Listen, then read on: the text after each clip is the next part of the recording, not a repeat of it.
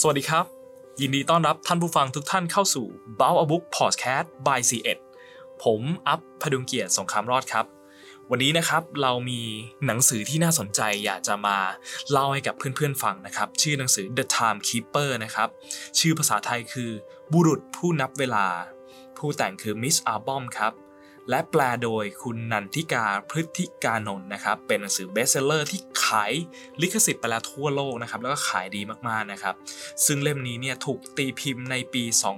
2556 ซึ่งถ้านับตั้งแต่วันนั้นจนวันนี้นะครับ จะมีอายุรวมทั้งสิ้นนะครับ7ปีนะครับ โดยวันนี้นะครับเราได้รับเกียรติจากผู้อำนวยการฝ่ายธุรกิจดิจิทัล บริษัท C Education จำกัดมหาชน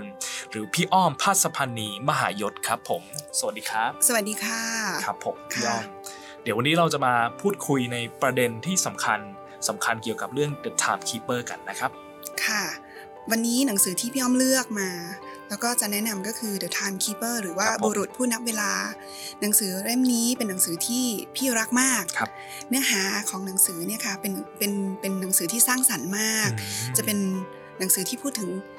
เกี่ยวกับเวลา แล้วก็บิดาผู้นับเวลาเป็นเป็นคนกำหนด การนับเวลาเป็นคนแรกมของโลกอะค่ะ เป็นหนังสือในจินตนาการ ครับ นี่แค่เริ่มมาก็น่าสนใจแล้วนะครับค่ะเดี๋ยวเรามาฟังในประเด็นแรกกันดีกว่าครับ ก็เอ่อจะเริ่มต้นจากเรื่องนี้นะคะเป็นครับเรื่องในเอ่อจินตนาการของผู้แต่งนะคะ โดยที่ว่าโดยผู้แต่งเนี่ยเขาคิดขึ้นมาว่าเอ่อในโลกเราเนี่ย มันมีเรื่องของเวลาครับเราทุกคนปัจจุบันเนี้เราติดอยู่กับเวลาอ่ไม่ว่าเราจะทำอะไรเราจะต้องคำนึงถึงเวลาก่อนใช่ครับเขาก็ย้อนไปสมัยตั้งแต่พระเจ้าเพิ่งสร้างโลกอืมถ้าเรามองในมุมจินตนาการเนี่ยตั้งครัแต่บพระเจ้าเพิ่งสร้างโลกเลย แล้วก็มีมนุษย์เกิดขึ้นในโลกอืมก็จะมีมนุษย์คนหนึ่งครับที่เขามีความคิดแตกต่างจากมนุษย์ในระในในระยะนั้นครับคือเขามองเห็น คือเขาไม่ได้มองเห็นเขารู้สึกถึงสิ่งที่เรียกว่า การเปลี่ยนแปลงเอ่อ ที่คนอื่นมองไม่เห็นอ๋อเช่น พระอาทิตย์ขึ้น พระครับเอ่อพระจันทร์ขึ้น พระอาทิตย์ตกเวลาไหนครับจึงเป็นที่มาของบิดาแห่งการเวลาอ๋อคือมนุษย์คนเนี้ยก็คืชื่อจุดเริ่มต้นใช่ค่ะเป็นจุดเริ่มต้นของการนับเวลา มนุษย์คนเนี้ยเริ่มสังเกตเห็นการเปลี่ยนแปลงที่เปลี่ยนแปลงรอบๆตัวเขาอืมแล้วเขาก็เริ่มนับ เริ่มนับนับทุกอย่างนับเลขนับ สิ่งที่มันเกิดขึ้นจนกระทั่งเขาสังเกตเห็นสิ่งที่มันไม่สามารถจับต้องได้ก็คือเวลานั่นเองอืมเขาเริ่มนับเวลาแล้วเขาก็หมกมุ่นทั้งชีวิตของเขาตั้งแต่เป็นเด็ก จนกระทั่งสร้างครอบครัวมีลูกมีภรรยาอืมเขาก็จะหมกมุ่นอยู่กับการนับเวลาอืมว่าโอเค ขณะนี้พระอาทิตย์เคลื่อนมาถึงตรงนี้แล้วเป็นเวลาเท่าไหร่เพราะว่าในเล่มเนี่ยก็ตัวเดินเรื่องหลักๆ ก็จะมีเจ้าดอใช่ไหมครับใช่ดค่ะอที่เป็นบิดาใช่ไหมครับใช่แล้วแอลลี่ใช่นะคค่ะรับแล้วก็ภรรยานิมค่ะ นะครับที่จากที่เราอ่านเนี่ยเราก็จะเห็นว่าดอเนี่ยเขาจะมีช่วงหนึ่งในหนังสือนะครับ ซึ่งประโยคที่ผมชอบมากก็คือ เขาจะมีช่วงเวลาหนึ่งที่เขาจะคิดถึงคนที่เขารักนั่นก็คือแอลลี่ใช่ไหมครับค่ะเขาจะคิดถึงก็ต่อเมื่อก้อนหินที่เขาวางไว้อะครับ เงาจากกิ่งไม้ได้มาสัมผัสกับก้อนหินนี้ใช่ก็จะทำให้เขารู้สึกว่าเนี่ยคือช่วงเวลาที่เป็นช่วงเวลาแห่งความคิดถึงแอลลี่ใช่ไหมใช่ครับค่ะเขาจะเรียกช่วงเวลานั้นว่าช่วงเวลาแอลลี่อ่าใช่ก็รู้สึกว่าโหประทับใจมากๆกับ อันนี้นะครับใช่อ่าค่ะทีนี้ต่อมาเป็นยังไงบ้างครับพี่อ๋อมเจ้าดอเนี่ยครับก็ได้แต่หมกมุ่นอยู่กับการนับเวลาอ่าจนกระทั่งละเลยการดูแลแอลลี่อืมละเลยในการดูแลลูกครับๆจนกระทั่งวันหนึ่งเนี่ยพระเจ้าเนี่ยมีการลงโทษดอ ในเมื่อคุณติดอยู่กับเวลาครับคุณติดอยู่กับการเฝ้านับเวลา เพราะฉะนั้นพระเจ้าลงโทษให้คุณไปติดอยู่ในสถานที่ที่แห่งหนึ่งอืม ซึ่งการเวลาไม่มีผลกับดอทั้งสิ้น คือเหมือนกับการเวลาหยุดนิ่งครับแล้วก็ดอก็จะต้องถูกจองจำอยู่ในนั้น จนกว่าดอจะพระเจ้าให้โจทย์ว่า ดอจะพ้นจากสภาพนี้ได้ก็ต่อเมื่อ ดอค้นหาสองคนสองชีวิตในโลกอืมแล้วก็สอนให้เขารู้จักคุณค่าของเวลาครับสองชีวิตนั้นมีลักษณะยังไงดอถามอ่าพระเจ้าตอบว่า หาหนึ่งคนที่ รู้จักคุณค่าเอ่อที่มีเวลามากครับแต่ไม่ใช้เวลานั้นให้คุ้มค่าอืมกับหาอีกคนหนึ่งซึ่งมีเวลาเหลือน้อยครับแต่ไม่รู้จักคุณค่าของเวลาที่เหลือน้อย และทำให้ทั้งสองคนเนี่ยรู้จักคุณค่าของเวลาครับซึ่งตรงกันข้ามกันเลยใช่แล้วคนหนึ่งเนี่ยมีเวลาเพียงพอแต่ไม่เลือกที่จะใช้ใช่กับอีกคนหนึ่งมีเวลาเหลือน้อยแล้วเฮ้ยฉันอยากได้เวลาเพิ่มอยากได้เวลาใช่ไหมเพิ่ครับมซึ่งสองคนนี้ก็จะเป็นโจทย์ใหม่ ที่ดอจะต้องลงไปเพื่อที่จะช่วยเหลือพวกช่วยเขาเหลือและให้เขาเข้าใจในกฎของเวลาใช่นะครับดอก็ไปติดอยู่ในถ้ำที่พระเจ้าจองจำไว้อืมในทุกวันทุกทุกคืนที่ผ่านไปดอก็จะได้เฝ้าแต่คิดถึงแอลลี่ครับแต่สิ่งที่ดอได้ยินก็คือ เสียงร้องขอจากมนุษย์ทั่วโลกที่ดังขึ้นมาว่าขอเวลาเพิ่ม ขอเวลาเพิ่ม ขอเวลาเพิ่มตลอดเวลาครับไม่เคยมีมนุษย์คนไหนเลยที่ เพียงพอกับสิ่งที่ตัวเองมี ไม่มีมนุษย์คนไหนที่ตระหนักครับในสิ่งในเวลาที่ตัวเองมีอืมค่ะ แล้วเรื่องเนี่ยก็ตัดมาถึงตัวละครสองตัวครับผมซึ่งเอ่อเป็นคนที่ดอเนี่ยจะต้องเข้าไปช่วยเหลือนั่นแหละอ่าคนแรกก็คือเด็กวัยรุ่นคนหนึ่งชื่อซาร่าเลมอนครับซาร่าเลมอนเนี่ยเขาก็จะมีลักษณะที่เอ่อเป็นเด็กเนิร์ดอืมเรียนเก่งมาก แต่ว่าไม่สามารถเข้ากับเพื่อนรอบข้างได้ เพราะว่าเขามีความสนใจที่แตกต่างจากคนอื่น เขาสนใจวิทยาศาสตร์ คือการเรียนของเขาเนี่ยล้ำหน้าไปมากแล้ว เพราะฉะนั้นสิ่งรอบตัวก็เลยเบื่อ แล้วเนื่องจากซาร่าเนี่ยมาจากครอบครัวที่แตกแยกพ่อกับแม่เลิกเลิกรากันครับแล้วก็แม่เลี้ยงเดี่ยว แม่ก็พยายามที่จะดูแล เข้าใจซาร่าให้ได้มากที่สุดอืมแต่ว่าเนื่องจากวัยรุ่นน่ะครับพอเวลาเป็นวัยรุ่นบางทีเขาไม่เข้าใจผู้ใหญ่ผู้ใหญ่อ่าไม่เข้าใจใช่เขาคือเขาจะมีแนวคิดที่ไม่เหมือนไม่เหมือนผู้ใหญ่โดยทั่วไปอืมก็อาจจะ มีความความคิดที่แตกต่างแปลกแยกครับแล้วก็ลักษณะภายนอกของซาร่าเนี่ยก็จะเหมือนกับเอ่อไม่ได้สวยไม่ได้เป็นพิมพ์นิยมของวัยรุ่นโดยทั่วไป ตัวเองก็จะรู้สึกว่าตัวเองเนี่ยขาดความมั่นใจในเรื่องหน้าตารูปร่าง แต่สิ่งหนึ่งที่ซาร่าทำเป็นประจำเลยก็คือการที่ไปช่วยเอ่อ ไปช่วยสังคมสงเคราะห์อ่าในการที่แบบว่าเขามีคนแบบว่าไร้บ้านครับเขาก็จะมีอย่างเมืองนอกอย่างนี้ใช่ไหมคะเขาก็จะมีแบบว่าไปช่วยไปช่วยดูแลไปช่วยแจกอาหาร ไปช่วย support อะไรอย่างเงี้ยค่ะ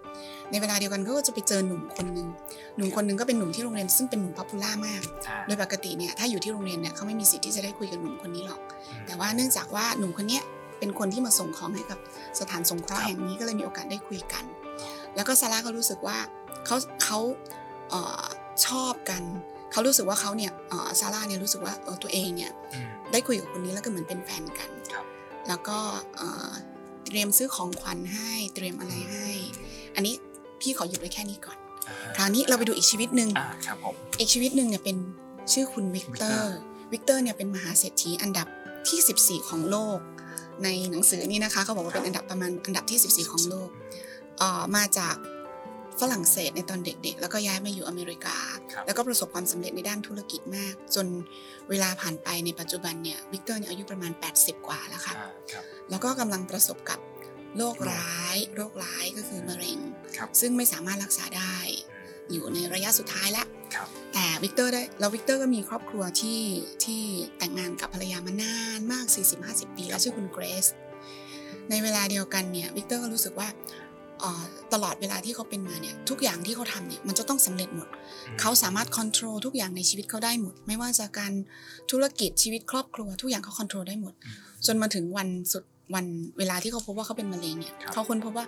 เขาไม่สามารถควบคุมมะเร็งได้ เขาไม่สามารถควบคุมโรคร้ายได้อืมรักษาตัวเองไม่ได้ เพราะฉะนั้นสิ่งที่เขาจะทำคือเขายังอยากมีชีวิตต่ออืมในเมื่อเขาควบคุมการเป็นโรคไม่ได้ รักษาโรคไม่ได้ เขาขอควบคุมให้ ตัวเขาเนี่ยสามารถมีชีวิตต่อไปยืนยาวอ่าอีกนานเท่านานตราบที่เขาต้องการครับซึ่งอันนี้คือโจทย์ของดอที่ดอจะต้องเข้ามาแก้ไขหรือว่ามาอธิบายกฎของเวลาให้กับวิกเตอร์ได้เข้าใจว่าจริง ๆ แล้วเนี่ยเวลาที่เขามีอยู่เนี่ยเขาจะทำอย่างไรต่อไปใช่นะครับแทนที่จะเรียกขอเพิ่มจากพระเจ้าใช่ไหมว่าเอ้ยเขาอยากได้เวลาเพิ่มเนาะใช่ค่ะ ก็ครับกลับมาที่ขอขอเริ่มที่วิกเตอร์ก่อน สิ่งที่วิกเตอร์ตัดสินใจเนี่ยสิ่งที่วิกเตอร์ตัดสินใจก็คือ เขากำลังพิจารณาเรื่องการแช่แข็งมนุษย์ เพราะว่ามันจะมีเทคโนโลยีการแช่แข็งมนุษย์ครับโดยมีความเชื่อว่ารักษาร่างกายไว้ก่อน เมื่อในอนาคตเนี่ยมีเทคโนโลยีการแพทย์ก้าวหน้าแล้ว สามารถที่จะรักษาโรคร้ายที่รักษาในปัจจุบันไม่ได้แล้วเนี่ยเขาจะกลับมามีชีวิตใหม่ เขาก็เลยเกลอะศึกษากระบวนการครับแช่แข็งมนุษย์ ในเวลาเดียวกัน ขอย้อนกลับไปที่ซาร่าครับผมซาร่ากับเอ่ออีธานคนที่อีธานอ่าคนที่ซาร่าคิดว่าเป็นแฟนเขาเนี่ยค่ะครับ ก็เอ่อเหมือนกับมีนัดกันหรือว่ามีมีเดทกันอะไรอย่างเงี้ยค่ะ แต่ว่าในที่สุดเนี่ยครับก็ต้องบอกว่าอีธานเขาก็ไม่ได้มองซาร่าในฐานะที่ที่เป็นแฟนกันในเอ่อเขาก็มองฐานะเด็กผู้ชายคนหนึ่งอะคือเหมือนประมาณว่าเอ่อเด็กผู้ชายที่ popular หน่อยเพราะฉะนั้นเขาเลือกได้ เขาอยากจะแบบจีบใครเขาอยากจะ flirt กับใครเขาก็ทำได้ในขณะที่ซาร่าเนี่ยรักเดียวใจเดียวแล้วก็มองว่าอีธานเป็นแฟน เมื่อเกิดเหตุการณ์ผิดหวังขึ้น ด้วยหลาย ๆ เรื่องทั้งเรื่องเออที่เขาประสบกับความเหงาอืมเพราะว่าเขาไม่สามารถเข้ากับเพื่อนที่โรงเรียนได้ แล้วก็ประสบกับการที่ลักษณะเหมือนว่าอีธานเนี่ยไม่ตอบรับเขาโทรไปหาเตรียมของขวัญให้ยังไงก็ไม่ตอบรับเอ่อเขาก็เลยตัดสินใจ คิดว่าโลกนี้มันไม่น่าอยู่แล้วอืมเพราะฉะนั้นเนี่ยเขาอยากจะหยุดเวลาของเขาครับนี่คือเป็นคนที่หนึ่งที่ มีเวลาเหลือในโลกโลกในโลกอีกมากอืมแต่เลือกที่จะจบหยุดเวลาไม่ต้องการเวลาที่เหลือนั้นอีกแล้วอืมโอเค อันนี้ก็คือเป็นโจทย์ที่สองค่ะใช่ไหมครับวิกเตอร์เนี่ยต้องการเวลาเพิ่มค่ะซาร่าเนี่ยไม่ต้องการใช้เวลาแล้วแต่จริงๆเนี่ยพอเราพูดถึงเรื่องนี้ครับคือเล่มนี้มันถูกตีพิมพ์เมื่อปี 2556 แต่ตอนเนี้ยปัจจุบันคือ 2563ค่ะเราได้เห็นมุมมองหนึ่งของมิสอัลบอมนะครับว่า เขามองไปเห็นถึงว่าการแช่แข็งมนุษย์ซึ่ง 7 ปีที่แล้วอัพคิดว่ามันน่าจะยังไม่มีใช่ไหมมันน่าจะเริ่มมีแล้วค่ะเริ่เริ่มมมีมีแล้วค่ะเริ่มมีใช่ไหมจริงๆหนังสือเล่มนี้เขียนก่อนปี 2556เขียนก่อนด้วยเขียนใช่ก่ไหมอนกว่าเราที่ก่อนที่เราจะมาแปลเนี่ยใช่ก็หลายปีหลังจากที่เขาเขียนแล้วอืมตอนนั้นตอนนั้นมีแล้วค่ะมีแล้วใช่ไหมค่ะอ๋อโอเคค่ะทีนี้มาในส่วนของเจ้าดอเจ้าดอเนี่ยพอได้โจทย์นี้มาเขาก็เริ่มลงมาอยู่ที่มนุษย์โลกใช่ไหมครับเขาได้ยินสองเสียงเนี่ยอืมขึ้นมาในขณะที่คนหนึ่งบ่นว่า ฉันไม่อยากจะอยู่ในโลกนี้อีกต่อไปแล้ครัวบถึงแม้ว่าจะมีเวลามากขึ้น ในขณะอีกสิที่อีกเสียงหนึ่งบอกว่า เขาต้องการเวลาเพิ่มอืมถึงแม้ว่าเขากำลังจะจากโลกนี้ไปแล้วครับดังนั้นดอจึงได้ออกจากถ้ำแล้วก็มาอยู่ในโลกมนุษย์ เดินทางดอเนี่ยเอ่อเนื่องจากว่ามันเป็นเรื่องในจินตนาการนะคะ ดอออกจากถ้ำมาเนี่ยไม่รู้จักอะไรเลยอ่าแต่ว่าสิ่งหนึ่งที่เขามีติดตัวเขาคือนาฬิกาทรายเรือนหนึ่งซึ่งนาฬิกาทรายเรือนเนี้ย มันจะสามารถทำให้เวลาเดินช้าๆได้อืมเพราะฉะนั้นเขาจึงใช้เวลาศึกษาความเป็นไปของโลกมนุษย์ครับศึกษาวิทยาการทุกอย่างของโลกมนุษย์ ว่าเออในเวลาที่เขาไปถูกจองจำอยู่ในถ้ำเนี่ยโลกมนุษย์มันเปลี่ยนแปลงไปยังไง มันมีอะไรเกิดขึ้นบ้าง เพราะฉะนั้นเขาก็จะถ้าเขาอยากรู้อะไรเนี่ยเขาก็จะหยุดเขาก็จะพลิกนาฬิกาทรายทำให้อืมเวลามันเดินช้ามาก ดอใช้ระยะเวลาในการศึกษาโลกมนุษย์ไปประมาณ 200 ปีอืมในขณะที่เวลาของเราเนี่ยมันอาจจะผ่านไปแค่ไม่กี่นาทีอืมอย่างเงี้ยค่ะ แล้วก็ดอก็มาสู่โลกมนุษย์ พอมาสู่โลกมนุษย์แล้วเขาก็ไปอยู่ที่ร้านขายนาฬิกาโบราณอ๋อซึ่งใช่ร้านขายนาฬิกาเนี้ยค่ะ เป็นตัวเชื่อมระหว่างดอซาร่าแล้วก็วิกเตอร์ เพราะว่าวิกเตอร์ไปหานาฬิกา เพื่อเป็นสัญลักษณ์ในการ เข้าสู่กระบวนการแช่แข็งของเขาอ๋อมันเหมือนกับเขาเรียกเป็น time lapse ใช่ที่มาชนกันใช่เพราะว่าซาร่าก็คือไปตามหานาฬิกาไปหานาฬิกาอ่าวิกเตอร์เนี่ยก็ไปหานาฬิกาก็ไปหานาฬิกาที่จะ freeze ตัวเองไว้ใช่ค่ะส่วนดอเนี่ยก็ไปที่ร้านนาฬิกาใช่ก็เลยเป็นจุดที่ทำให้สามคนนี้ได้มาจบกันใช่ค่ะ ดอไปเป็นช่างนาฬิกาเป็นช่างผู้เชี่ยวชาญด้านนาฬิกาอยู่ที่นี่ ซาร่าไปหานาฬิกาเพื่อเป็นของขวัญให้กับอีธานแฟนเขาครับผม แล้วก็ส่วนวิกเตอร์เนี่ยไปหานาฬิกาเพื่อเป็นสัญลักษณ์ในการเข้าสู่การแช่แข็ง แล้วก็บอกว่าเมื่อเขาออกจากแช่แข็งเมื่อไหร่เนี่ยเขาจะให้นาฬิกานั้นกลับมาเดินใหม่ประมาณนี้ทุกคนก็เลยได้เจอกันครับผมดอก็ได้เฝ้าตามติดตามสองคนนี้ว่า ลักษณะการใช้ชีวิตของเขาเป็นยังไง ความคิดของเขาเป็นยังไง แล้วดอก็ได้เห็นแล้วว่า คนหนึ่งต้องการหยุดเวลาที่ตัวเองมีอยู่ครับไม่ต้องการอีกแล้ว ส่วนอีกคนหนึ่งต้องการเวลาเพิ่ม ดังนั้นดอจึงคิดได้ว่า แล้วเขาจะสอนให้สองคนเนี่ย รู้จักคุณค่าของตัวเองอืมรู้จักคุณค่าของเวลาที่ตัวเองมีอยู่ได้อย่างไร จนกระทั่งวันหนึ่งก็เกิดเหตุการณ์ขึ้นว่าครับมาบรรจบกันพอดี เป็คนรับวันที่ซาร่าอกหักจากอีธานอ่าแล้วก็คิดว่าโลกนี้ไม่อยู่แล้ว แล้วแม่ก็ไม่ได้อยู่บ้าน แม่ออกไปเป็นเป็นช่วงวันสิ้นปีคริสต์มาสแม่ออกไปใช่ไหมครับฉลองปีใหม่กับเพื่อนครับอะไรเงี้ยแต่ซาร่าขอเก็บตัวอยู่ในห้องคนเดียวไม่ยอมทำอะไร จนกระทั่งคิดมากว่าฉันไม่อยากอยู่ในโลกนี้ละครับขอหยุดเวลาแค่นี้ ก็เลยไปที่โรงรถอืม ไปเพื่อไปทำฆ่าตัวตายอ่าฆ่าตัวตายด้วยการรมควันในรถครับของตัวเองอืมนั่นแหละค่ะในขณะเดียวกันก็เป็นเวลาที่วิกเตอร์ไปที่เคลื่อนย้ายไปที่เออแช่แข็งออฟฟิศของการแช่แข็ง ซึ่งก่อนที่จะไปเนี่ยเกรซพี่ลืมพี่ลืมพูดถึงเกรซไปเกรซเป็นภรรยาที่อยู่เคียงข้างวิกเตอร์มามากกว่า 40 ปี ไม่ว่าวิกเตอร์จะทำอะไรเกรซจะเป็นผู้สนับสนุนทำให้วิกเตอร์ประสบความสำเร็จมากครับที่สุด แล้วก็ในวันที่วิกเตอร์จะไป ตัดสินใจที่จะแช่แข็งเนี่ยครับวิกเตอร์ไม่เคยบอกเกรซไม่เคยปรึกษาไม่เคยพูดถึงไม่บอกเลย จนกระทั่งวันที่จะย้ายไปที่ออฟฟิศการแช่แข็งเนี่ยวิกเตอร์หลอกเกรซคือเขาจะมีงานการกุศลที่จะต้องไปมอบทุนทุกปีครับก็แม้กระทั่งเกรซไม่อยากไปเพราะว่าอยากอยู่กับวิกเตอร์เพราะว่าวิกเตอร์เนี่ยหยุดรับการรักษาอืมเช่นการฟอกไตอะไรเนี่ยทำให้ร่างกายเสื่อมสภาพลงเรื่อยๆ แล้วก็เกรซก็ไม่อยากจะไปอะค่ะ แต่ว่าวิกเตอร์ก็บอกว่าคุณจะต้องไป เพื่อเมื่อเกรซ ไปงานแล้วเนี่ยวิกเตอร์จะย้ายตัวเองไปที่สถาบันแช่แข็ง ซึ่งวิกเตอร์ได้ปรได้เอ่อปรึกษาทนายไว้ทุกคนหมดแล้วว่า การแช่แข็งเนี่ยให้ทำขึ้นในขณะที่เขาตายทันทีแล้วต้องแช่ทันทีอืมเพื่อให้สภาพร่างกายเขาอยู่ดีที่สุดครับในข้อหนึ่งที่เขาเตรียมไว้ก็คือ เรื่องทรัพย์สมบัติทั้งหลายของเขาเรื่องอะไรเนี่ยเอ่อเพื่อเผื่อไว้ว่าเมื่อเขาฟื้นขึ้นมาในอนาคต เขาจะต้องมีชีวิตอยู่ได้ แล้วก็ยังใช้ทรัพย์สมบัติเก่าของเขาอยู่ได้อืมดำรงชีวิตต่อไปครับผม แล้วหลังจากนั้นเนี่ยเอ่อเหตุการณ์มันก็มาประจบกันตรงนี้ใช่ไหมคะ ดอครับเห็นแล้วสิ่งที่ดอเห็นซาร่าทำใช่ไหมเห็นซาร่าโอเคแล้วดอก็เห็นวิกเตอร์แล้วครับผมแล้วสิ่งที่ดอทำว่าดอก็คิดได้ว่าเอ๊ะจะทำยังไงดีนะให้สองคนเนี่ยได้ตระหนักถึงคุณค่าของเวลาที่ตัวเองมีครับ สิ่งที่ดอทำเนี่ยจากเวลาที่ดอเคยพลิกนาฬิกาทรายแล้ว มันเดินช้าๆสิ่งที่ดอทำเนี่ยดอต้องการที่จะหยุดเวลาอืมไว้ในช่วงเวลาหนึ่งครับเพื่อให้สองคนเนี่ยมามาบรรจบกัน และเห็นคุณค่าของแต่ละคนครับสิ่งที่เราทำคือเขาไปสามารถคว้าเม็ดทรายหนึ่งเม็ดขึ้นมาได้อืมในจากนาฬิกาทรายมันทำให้นาฬิกาทรายของเขาทำให้เวลาเนี่ยหยุดนิ่งไม่ไหวติง จากนั้นดอก็วิ่งไปเพื่อไปเอาตัวซาร่าออกมาจากออกสจากรถสถานที่รถอืมรถที่เขาฆ่าตัวตายอยู่ครับแล้วก็นำไปที่ออฟฟิศ ที่วิกเตอร์กำลังกำลังจะเข้าสู่กระบวนการแช่แข็งอืมมานำทั้งสองคนมาอยู่ครับด้วยกันสองคนเนี่ยสามคนเนี่ยยังเคลื่อนไหวได้ในเวลานั้นอืมแต่โลกรอบตัวเนี่ยหยุดหยุนิ่ดงหหมมดดแล้วก็สองคนฟื้นขึ้นมา แล้วก็งงว่าเอ๊ะเขาอยู่ที่ไหน แล้วเขากำลังทำอะไร แล้วดอเป็นใครเขาเคยเห็นหน้าดอตอนที่ดอเป็นช่างซ่อมช่างนานาฬิฬิกากาอ่าที่ที่ที่ร้านมาแนะนำนาฬิกาให้ แล้วก็บอกเอ๊ะแล้วคุณเป็นใคร ดอก็เลยบอกว่าขอให้ตามมา สองคนนี้เอ๋อก็เลือกตัดสินใจดอดอก็บอกว่าเขารู้ว่าวิกเตอร์กำลังจะเข้าสู่กระบวนการแช่แข็งและซาร่ากำลังเข้าสู่กระบวนการจบชีวิตตัวเองอ่าเพราะฉะนั้นอยากเห็นอะไรไหมเขาเริ่มจากซาร่าก่อนครับผมบอกว่าทำไมอยู่ทำไมซาร่าถึงได้คิดที่จะตัดสินใจหยุดเวลาของตัวเองไม่ต้องการเวลาที่เหลืออีกแล้วซาร่าก็บอกเพราะว่าโลกมันไม่น่าอยู่โลกมันโหดร้ายเหลือเกิน เขาถูกบูลลี่บน Facebook ครับเพื่อนๆเอาไปล้อว่า เอ้ย อ๋อเนี่ยอ๋อตัวเอง ไปเป็นแฟนอีธานไปไล่จีบอีธานอะไรแบบเนี้ย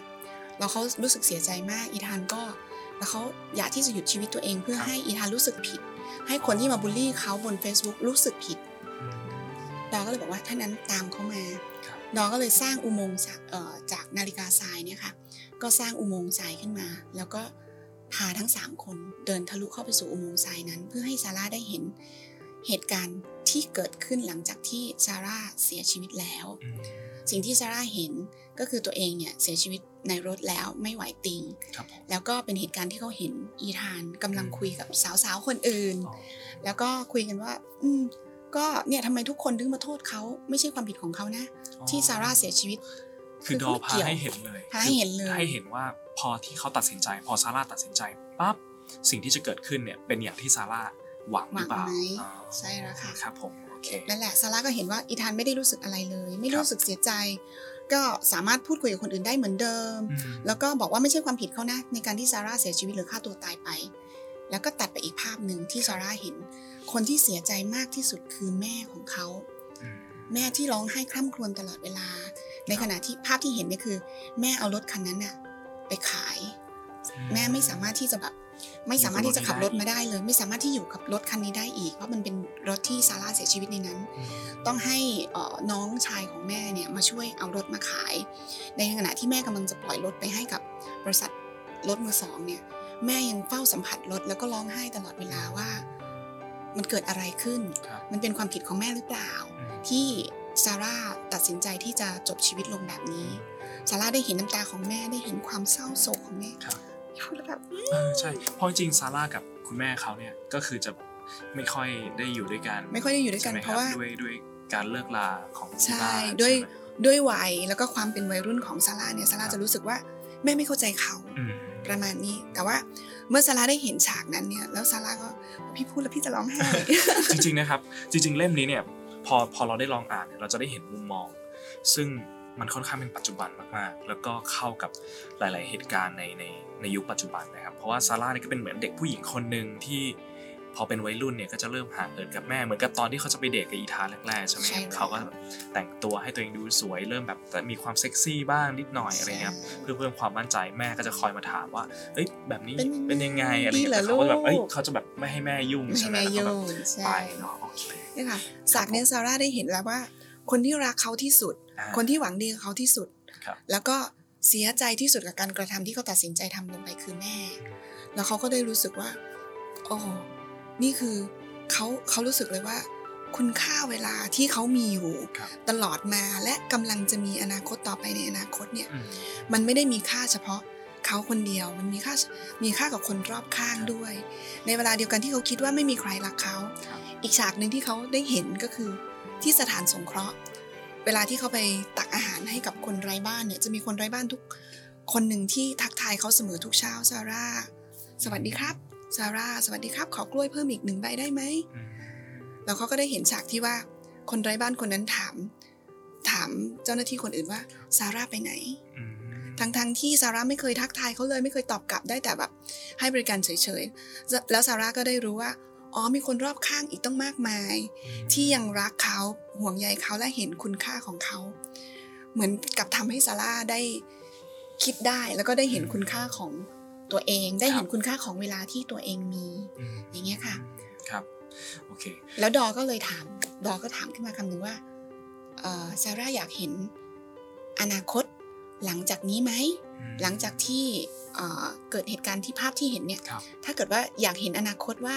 ถ้าถ้าซาร่ายังมีชีวิตอยู่ต่อเนี่ยอนาคตจะเป็นยังไง อยากเห็นไหม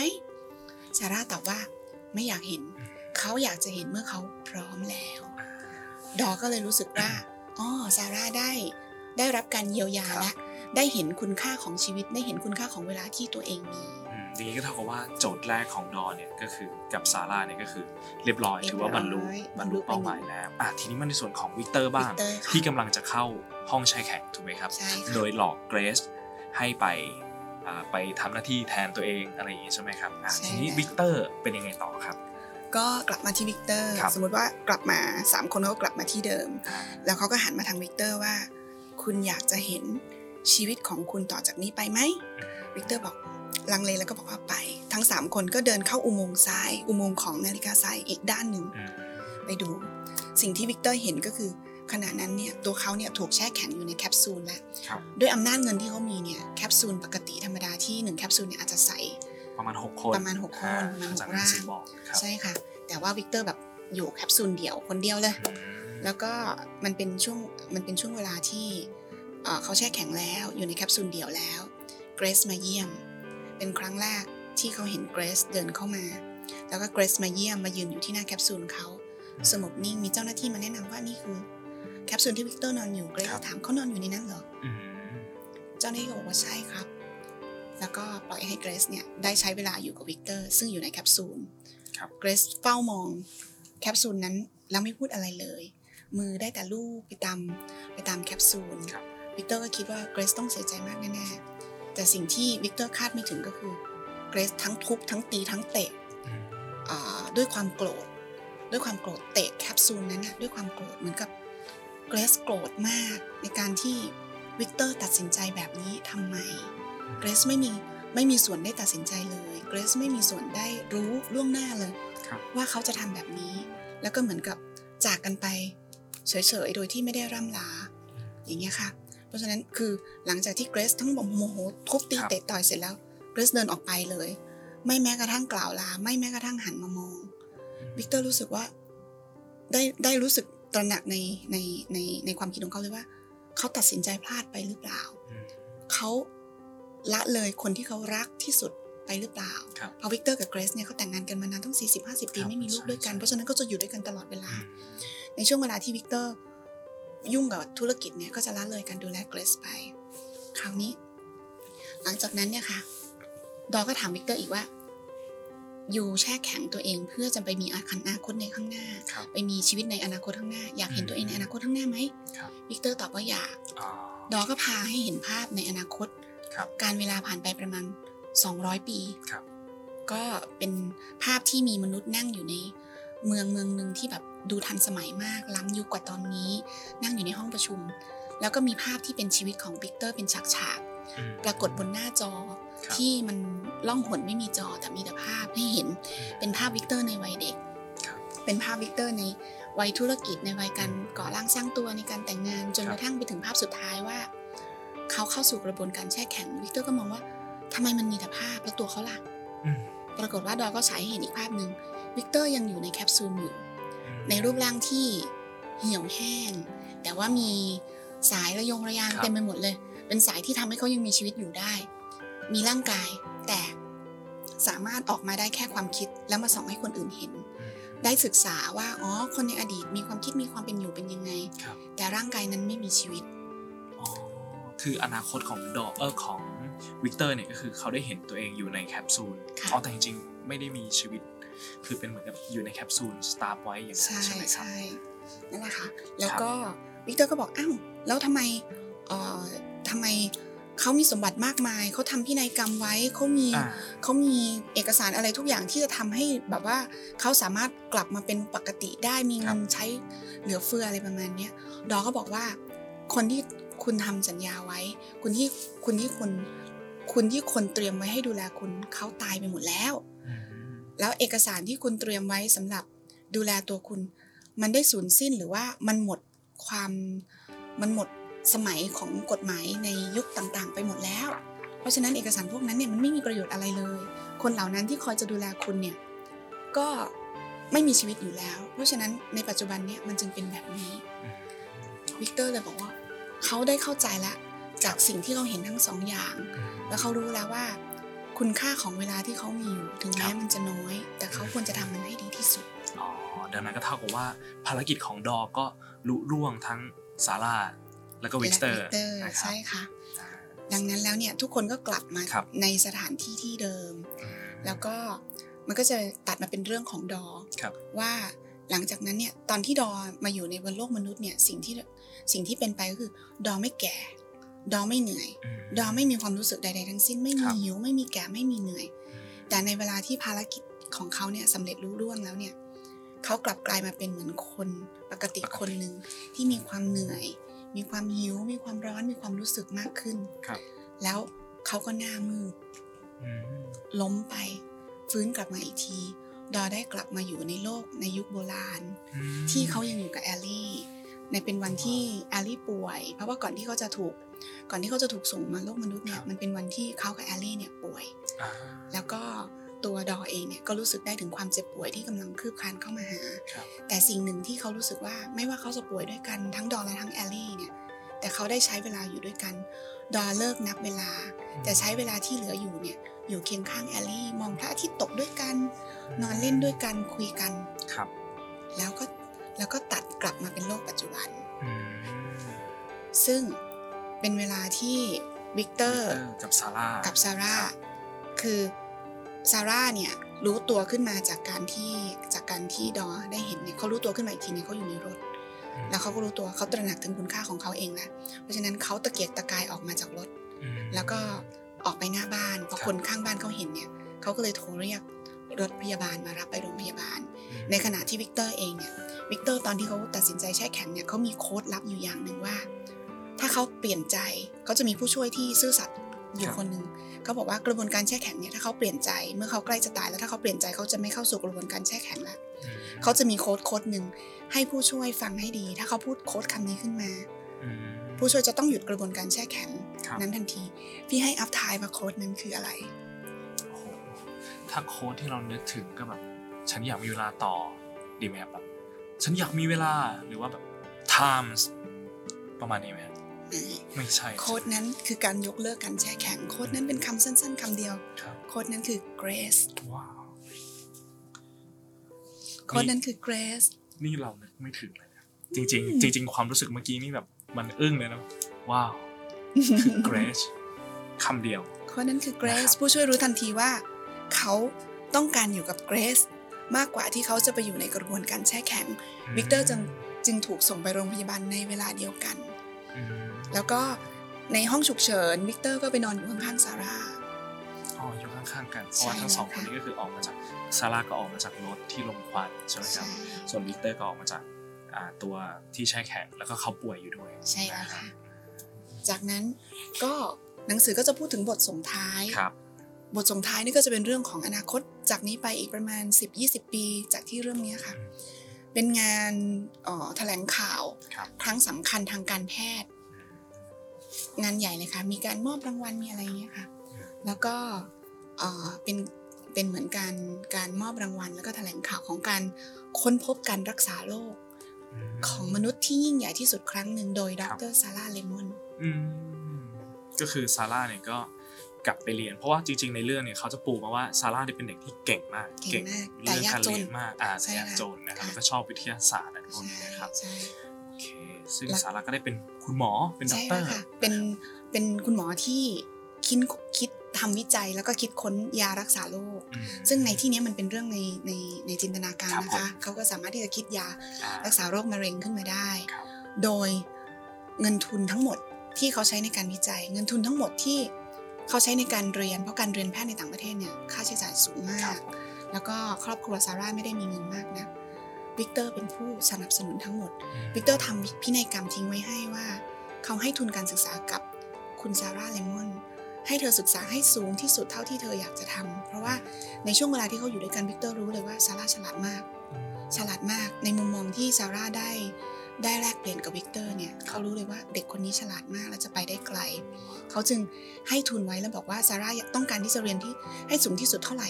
ใช้เงินทุนของเขาได้เลย ต้องการที่จะทำวิจัย อะไรเขาสนับสนุนทั้งหมด นั่นจึงเป็นที่มาที่เกิดขึ้นในวันนี้ แล้ววิกเตอร์ล่ะคะ เกิดอะไรขึ้นกับวิกเตอร์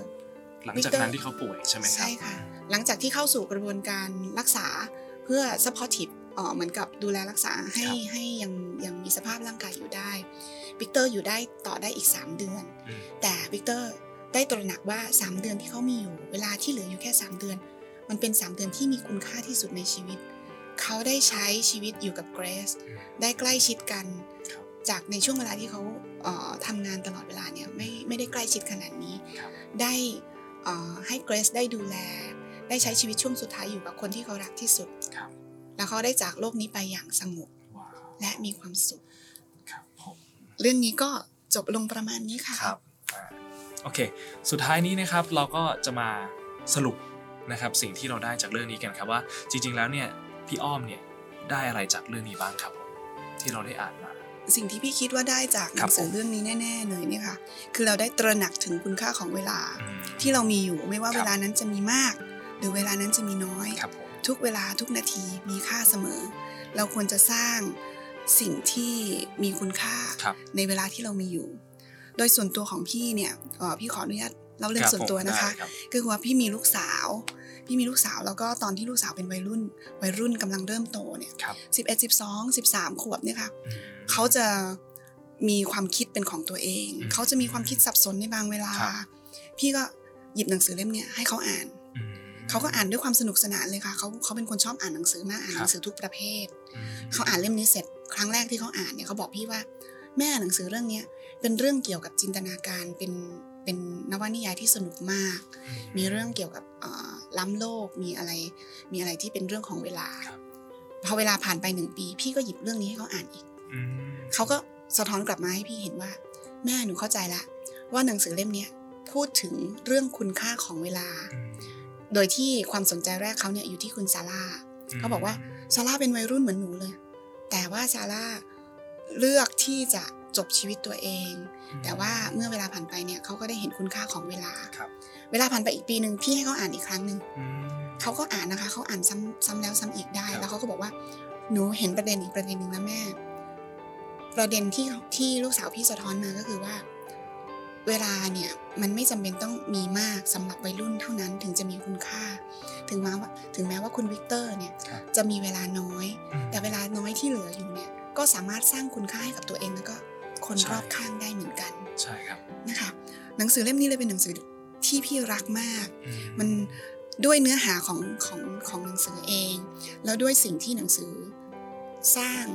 ประเด็นสร้างความคิดครับให้กับลูกสาวพี่ได้ พี่ก็เลยเชื่อว่าหนังสือเล่มนี้จะเป็นประโยชน์กับกับหลาย ๆ คนอืมโดยเฉพาะเยาวชนครับที่ถ้าเกิดว่าพบว่าเอ่อตัวเองสับสนตัวเองเออหรือว่ายังคิด หาทางอะไรไม่ออกเนี่ยค่ะมาพักผ่อนสมองครับด้วยการอ่านแล้วก็ค่อยๆซึมซับสิ่งดีๆ จากหนังสือเล่มนี้กันดีกว่าเนอะครับ เพราะว่าในมุมมองของอัพนะครับอัพก็รู้สึกว่าจริง ๆ ชอบเหมือนที่พี่อ้อมบอกมานะครับก็คือ เนื้อหาในเล่มเนี่ยมันมีข้อแตกต่างกันนะครับ ผู้ใหญ่อ่านก็อาจจะเป็นอีกมุมมองหนึ่งเด็กอ่านก็อาจจะเป็นอีกมุมมองหนึ่งถ้าทุกวัยได้มาอ่าน และได้มาพูดคุยกันเหมือนเหมือนเราในวันนี้นะครับ เราก็จะได้แลกเปลี่ยนแล้วก็ได้เข้าใจความความหมายของเวลาที่มากขึ้นนะคใช่รับผมค่ะโอเคอะสุดท้ายและท้ายสุดจริงๆครับ อยากให้พี่อ้อมแนะนำครับคนที่กำลังสนใจที่อ่านหนังสือนะครับว่าพี่อ้อมมีอะไรอยากจะแนะนำสำหรับคนที่กำลังจะเริ่มอ่านหนังสือ หรือว่าอยากจะเลือกหนังสือให้เหมาะสมกับตัวเองบ้างครับ หนังสือให้คำแนะนำเรื่องการเลือกหนังสือใช่ไหมคะครับผมเอ่อสำหรับพี่แล้วเนี่ยค่ะ การเลือกหนังสือเนี่ยพี่เลือกตามอารมณ์อืมอย่างเช่นว่า อารมณ์วันเนี้ยเรารู้สึกว่าเราสดชื่น เราอยากผ่อนคลาย พี่ก็จะเลือกหนังสือวรรณกรรมเยาวชน ถ้าวันเนี้ยเรารู้สึกว่าเราอยากจะติดอาวุธทางปัญญาหน่อยครับนึผงมเราอยากจะรู้สึกว่าได้มุมมองทางบิสเนสพี่ก็จะเลือกหนังสือที่มันเกี่ยวข้องกับการพัฒนาตนเอง อะไรแบบเนี้ยค่ะ ความชอบของของคนเราเนี่ยต่างกันเพ ราะฉะนั้นเนี่ยหนังสือเนี่ยไม่ว่าอะไรนะคะ หยิบขึ้นมาอ่านเถอะค่ะครับแม้กระทั่งเป็นหนังสือนิทานเด็กอืมๆบางครั้งเนี่ยเราหยิบมาเปิดดู อารมณ์เราก็จะได้อีกอารมณ์หนึ่งเพราะฉะนั้นความความรู้สึกของพี่เนี่ยหลักในการเลือกหนังสือคือไม่มีอืมเลือกหนังสือตามอารมณ์ตามอารมณ์ที่คุณอยากอ่านเลยว้าวแต่ขอให้อ่านอืมวันละนิดวันละหน่อยครับคุณจะได้อะไรจากหนังสือทุกประเภท แม้กระทั่งหนังสือพิมพ์ครับผมหรือว่าแม้กระทั่งโบรชัวร์โฆษณา อัพเคยอ่านโบรชัวร์โฆษณาไหมคะใช่ครับเราก็จะเห็นเราก็จะเห็นประเด็นในการในการโฆษณานั้นถูกๆว่าเขามีอะไรที่จะสื่อใช่สาร การอ่านดีทั้งหมดค่ะครับผมไม่ว่าคุณอ่านอะไร ขอให้เริ่มอ่านตั้งแต่วันนี้เถอะค่ะโอเค นะครับ วันนี้ก็ต้องขอขอบคุณพี่อ้อมมาก ๆเลยนะครับ ขอบคุณครับ แล้วก็ยินดีค่ะขอบคุณผู้ฟังทุกท่านนะครับ และอย่าลืมติดตามประเด็นที่น่าสนใจ หนังสือที่น่าสนใจกับพวกเราอีกครั้งนะครับ กับ b o u t a Book Podcast by C1 สวัสดีครับ สวัสดีค่ะ